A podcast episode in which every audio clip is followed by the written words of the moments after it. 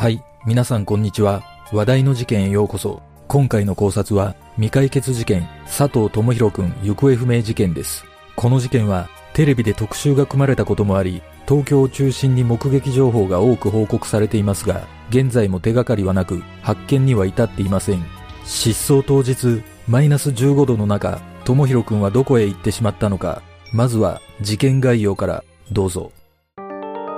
事件概要。2012年1月15日午後9時30分頃、北海道旭川市に住んでいた中学1年生の佐藤智弘くん当時13歳が家を飛び出した後、行方がわからなくなった。失踪の前日、智弘くんは2歳年上の姉とテレビのチャンネル争いで喧嘩になり、腹を立てた智弘くんは家の壁に穴を開け、自分の小遣いで買った大切なゲーム機を壊すほど激怒していたという。失踪当日、仕事から帰宅した母親が壊れているゲーム機を発見し、智弘くんに問いただしたところ、口論になり、怒りで興奮した智弘くんは、そのまま家を飛び出していった。この日の外の気温は、マイナス15度とかなり寒かったが、智弘くんは、薄手のダウンジャケット1枚という服装だった。翌日の1月16日、母親は警察に相談し、捜索願いを出した。警察は、智弘くんが携帯電話も持たず、所持金が少なかったことから、事件や事故に巻き込まれた可能性も視野に入れ、捜索したが、智弘くんを発見することはできなかった。その後、東京を中心に目撃情報も寄せられているが、8年経った現在も、智弘くんの行方はわからないままとなっている。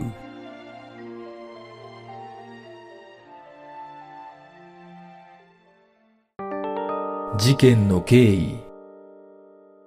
智弘くんが失踪した前日の1月14日午後9時30分頃、智弘くんは2歳年上の姉とテレビのチャンネルを争って兄弟喧嘩をしている。姉はドラマを見たかったが、智弘くんは映画を見たかったらしく、お互い譲り合うことはなく、チャンネル争いはこじれ、最後にはテレビを消したという。この時、智弘くんは激怒し、家の壁に大きな穴を開け、小遣いを貯めて購入したゲーム機を壊している。ゲームが好きだった智弘くんが大切なゲーム機を壊すなど初めてのことだったという。失踪当日1月15日、仕事から帰った母親は散らかった部屋を見て智弘くんに片付けるよう注意した。しぶしぶ部屋を片付けていた智弘くんがゴミ袋に大切にしていたゲーム機を入れようとしたため母親が問いただすと壊れたから捨てるんだと智弘くんはあっさり答えたという。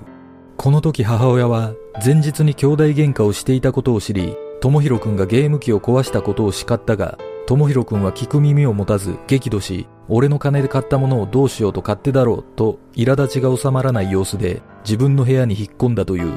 母親はどんなに頭に来たとしても大切なゲーム機を壊すなんてと心配したが、思春期の男の子ということもあり、そっとしておいた方がいいのか悩んでいた。その後、食事になっても、智弘くんは部屋から出てこず、部屋からは何かを蹴ったり、叩いたりするような音が聞こえていたという。午後9時30分頃、智弘くんは無言で部屋から出てくると、そこにあった薄手のダウンジャケットを羽織り、家を飛び出していった。母親は頭でも冷やしてしばらくしたら戻ってくるだろうと思い、引き止めることはしなかった。しかし、気がつけば1時間が経ち、心配になり外に出て家の周りを探したが、智弘くんの姿はなかった。この夜の旭川の気温はマイナス15度で、じっとしていることなどできない寒さだったという。家を出た智弘くんは荷物を持っておらず、携帯電話も部屋に置きっぱなしで、財布は持って出たものの、所持金は1000円ほどで、バスの300円券が3枚から4枚しか入っていなかった。午後11時頃、心配になった母親は車で家を出た。当時、この辺りで夜間営業している店はコンビニが2軒とファストフード店が1軒あったが、智弘くんの姿はどこにもなかった。その後も母親は3時間以上探したが見つからず、翌日の朝、警察署に相談し、同日夕方、捜索願いを出した。智弘くんが失踪した1月15日は3学期の始業式を2日後に控えた冬休みの夜のことだった。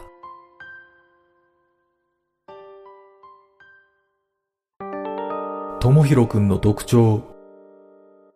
智弘くんは1998年9月17日、北海道旭川市で生まれ、失踪当時は13歳だった。当時の身長は165センチ、体重は50キロで、失踪時の服装はグレーのズボンに黒のダウンジャケット、白いスニーカーを履いていた。生まれつき眉間に茶色いあざがあり、風邪をひいていると間違えられるほどのハスキーボイスだったという。智弘くんが2歳の時、両親が離婚したため、それ以来、2つ年上の姉と母親の3人暮らしだった。母親は夫と離婚後、介護職の資格を取り、女で一つで2人の子供を育てていた。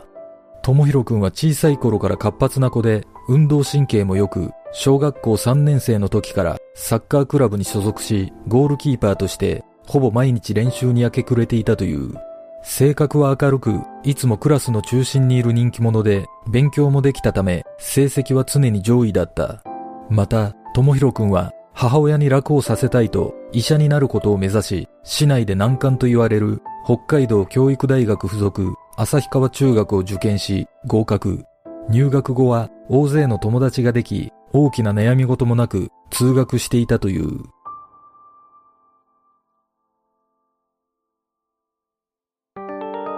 目撃情報。実は智弘くんらしい人物を見たという情報はかなり多く寄せられている。報道やテレビ番組などによる公開捜査によって北海道以外の地域で目撃したという情報があり中でも東京での目撃が多く寄せられている。その中には新宿歌舞伎町付近でホストとして働いているのを見たという情報が複数寄せられ智弘くんに似たホストを指名したことがあり、13歳の時に家を出た話を聞いたという情報や、北海道出身で眉毛の間にあざがあったという情報など、信憑性の高いものもあった。仮に智弘くん本人だとすれば、身分証などが必要のない夜の世界で仕事をしながら生活しているとも考えられるが、所持金1000円ちょっとの少年がどのようにして遠く離れた東京に行けたのかは謎とされている。また、2015年12月30日、ともひろくんのおばのブログに目撃情報が寄せられている。その内容は、池袋のデパートでともひろくんを見たというもので、顔は全く変わっておらず、他人でもはっきりわかるくらい写真と同じ顔だった。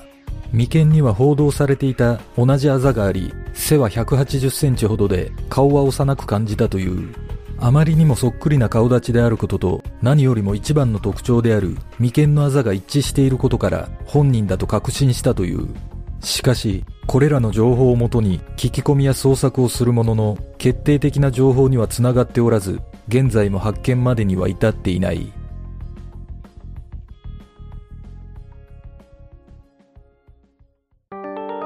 家族の願い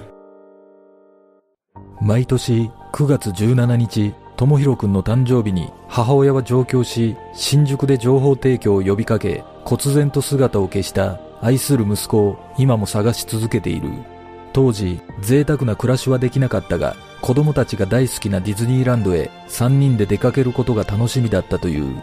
テレビで特集が組まれ、数々の目撃情報が寄せられていた頃、母親の携帯に何度も非通知で無言電話があった。テレビを見た人によるいたずら電話とも考えられるが、母親はこれが息子の智弘くんからの電話だと信じているという。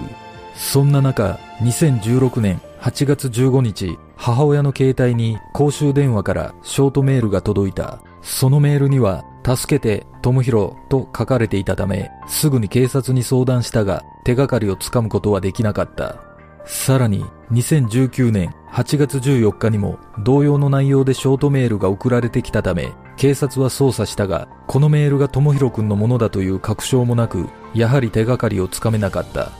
これらのメールに関しては、テレビで特集されていた時期と重なることから、いたずらの可能性が高いとの見方が強い。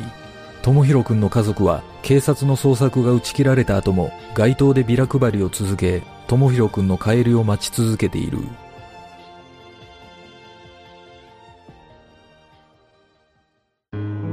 件の真相とは？この事件の最大の謎は失踪時の旭川市での目撃情報が全くないことが挙げられる。当時現場では雪が溶けた頃近隣河川でヘリコプターによる捜索も行われているが事故や事件の痕跡は見つかっていない。その他近隣のバスや電車などの防犯カメラをチェックしタクシー会社などへの聞き込みも行ったが当日の目撃情報は何も出てこなかった。このことから、そう遠くへは行けるはずもないという先入観から、初動での捜索する地域を限定してしまったのではないかとの見方もある。また、手持ちの所持金や防寒着を着用していないことから、一人で極寒の地を移動できるとは考えにくく、旭川市を出たとすれば、誰かと接触して行動している可能性が高い。しかし、他県からの長距離トラックやヒッチハイクなどで車に乗っているならば、智弘くんらしき少年を乗せたという情報が全くないことに疑問を感じる。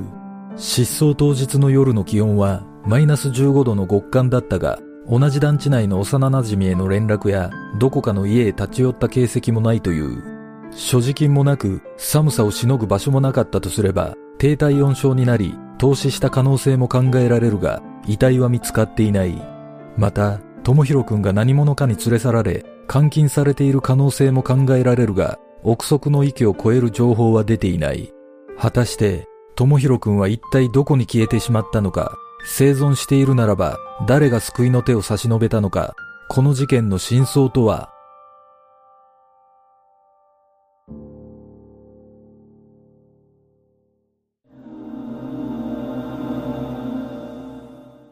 この事件で私が注目する点は、智弘くんが家を出た日の目撃情報が全くないという点です。智弘くんが家出をした時間を考えると、人通りや車の往来が多少はあったと思われるため、やはりこの部分に疑問を感じます。これは私の想像ですが、智弘くんは家を出る直前に、携帯で誰かと連絡を取っていたのではないでしょうか。そしてその相手というのが、智弘くんよりも年上で、車を所有していたとすれば、家の前まで迎えに来た可能性も考えられます。もしかしたら、その相手は智弘くんの父親だったのかもしれません。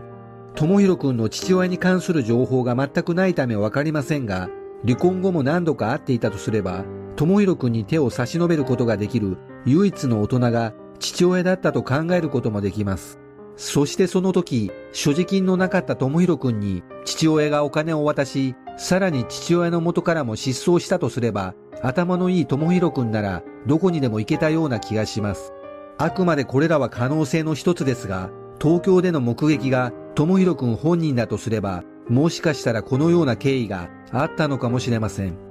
この事件を振り返ると、やはり事件に巻き込まれた可能性が高いような気がします。まず、智弘くんが家を出たきっかけとなったのが、母親との口論だとすれば、当然計画性はなく、感情に任せて衝動的に出て行ったと考えることができます。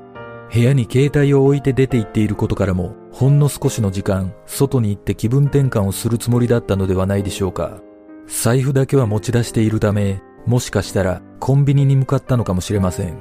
家出をする思春期の子供は何でも一人でできる親の助けはいらないという大人に認められたい心理が働くとされますが、実際には早く見つけてほしいという心理でいることが多いとされています。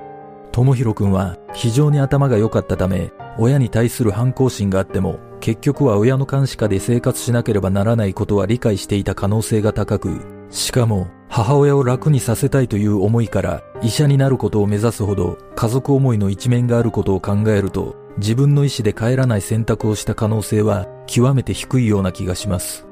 女で一つで育ててくれた母親に対する思いや長男としての責任感を失っていないとすれば生存している限り自ら連絡を取ろうとするのではないでしょうか。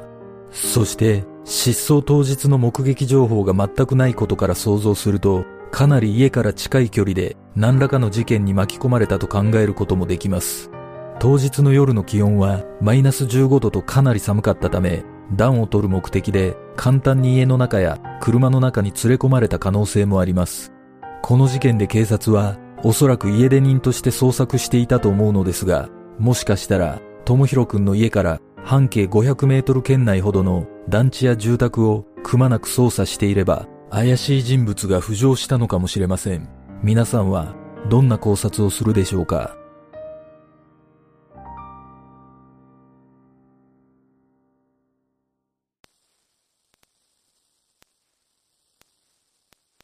では、今回の考察は以上となります。よかったら、グッドボタン、チャンネル登録お願いします。ご覧いただきありがとうございます。では、次の考察で